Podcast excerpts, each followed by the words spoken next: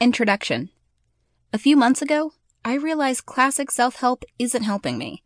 It never actually did. Quite a peculiar way to start a self help book, isn't it? But I have plenty of examples that will support my argument, an entire book's worth of observations and personal experiences.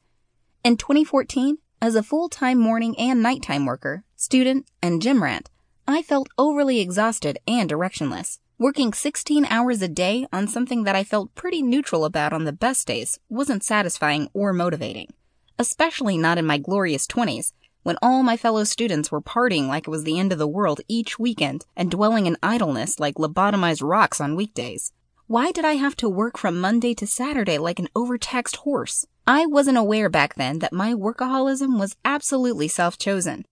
Although I couldn't have lived without work since I was as poor as a church mouse, I still would have survived if I had worked less. My mindset in the early 20s was quite black and white. I believed I'd never die, and if I chose to work instead of living on a prayer, I should work like an overactive mill, maximizing everything money, advancement opportunities, experience gathering my job had to offer. Even though I worked, often, from dawn to dawn, I felt my life was empty.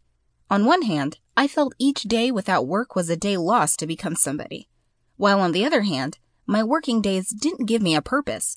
My life felt like a drag, a constant rat race for finding a meaning tomorrow. I read my first self help book during this bitter period of my life. The book was called Maximal Achievement by Brian Tracy. I finished reading it in three days.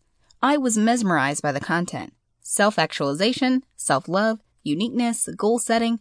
So many new concepts opened up in front of my overwhelmed mind. I'd never thought about life from this angle.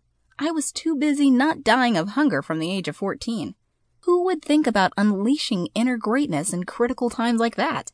Long story short, I was trapped, brainwashed, with zero amount of critical thinking. I accepted each word, each practice, and each tidbit of information as the absolute truth. Whenever something didn't resonate with me, I automatically assumed the problem was with me. I found new hope, new meaning in that book, and the many other classical self help types like The Secret and You Are a Badass that followed.